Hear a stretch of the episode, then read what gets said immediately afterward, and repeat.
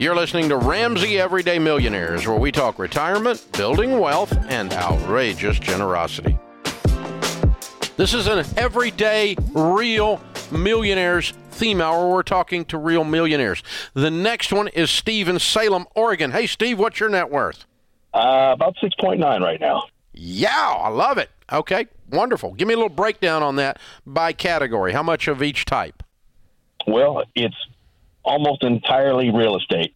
Uh, very little in stocks and mutual funds. Uh, I have a little cash on hand, but the vast majority of it is in real estate. Okay, big real estate guy. All right. Any debt on it? A little bit. Uh, I'm at about a 80% uh, equity standing Gotcha. on it. So, Okay. So a couple million in debt. All right, cool. yeah, about maybe one and a half, somewhere Okay. around there. How old are you? 52. Okay, cool. And how much of the 6.9 did you inherit? Zero. Zero precisely. All right, and your uh, range of income, your best year working and your worst year working household income. Uh, I would say household income ranged between 80 to 120,000 a year. Okay, cool. And what do you do for a living? Real estate investor? Uh, so for most of my career, I actually started out i- as a teacher and uh, was actually investing in real estate while I was doing that. And uh, I was doing so many remodels, I switched my profession to remodeler.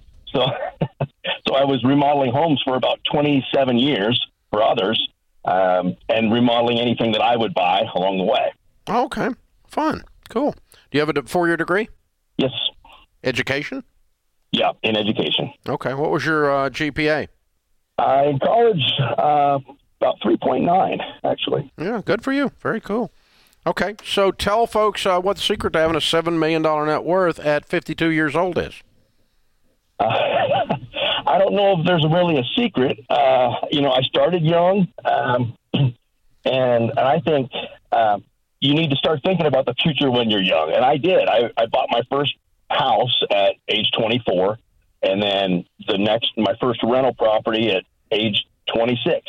Uh, so I started early. I knew that there was really I didn't have a big retirement. You know, I didn't have a big 401k, you know, ahead of me. I didn't have anything, you know, any big golden parachute to lean on. So I knew I had to get busy and, and get to it when I was early. Uh, because by the time I got older, I was going to be tired. I was, was going to work, want to work so hard. Yeah, cool. Very Uh. I always made sure to, you know, I was willing to work harder than the guy next to me Mhm. and give service like nobody else. And uh, along the way, I would just try to be disciplined with my spending and disciplined with my investing. So I often ask people how much uh, debt uh, was a factor. That how much did they use debt to build wealth?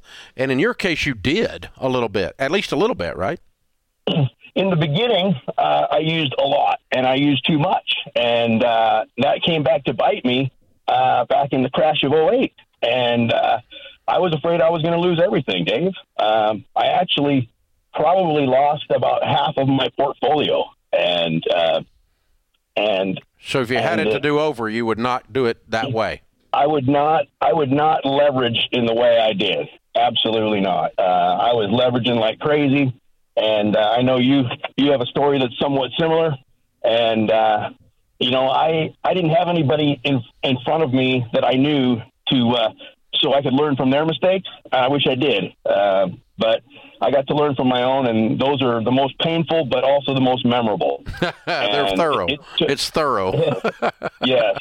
Uh, and it took me about 12 or 13 years to cl- crawl back out of that hole, Dave. But, you know, I never, uh, I was at the point where I thought I might have to uh, claim bankruptcy, but I didn't. I just, you know, I, I didn't feel right about that. And I thought, you know, if the good Lord gives me the ability to work, uh, and if I can deal with these creditors to, uh, to, to do what's right, what I pay back what I promised, that I would do that.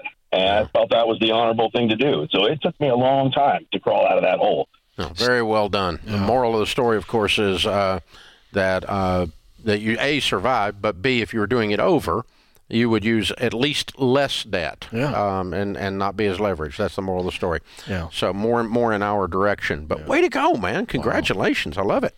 you know, Dave, there's a great instruction here. It's teacher by trade, and you know, a lot of young people are buying a lot of the messaging out there all over social media that hey, I can leverage my way into a lot of money, and I hope they hear there's tremendous, tremendous risk, and he almost lost it all. Yeah, no, that's exactly right.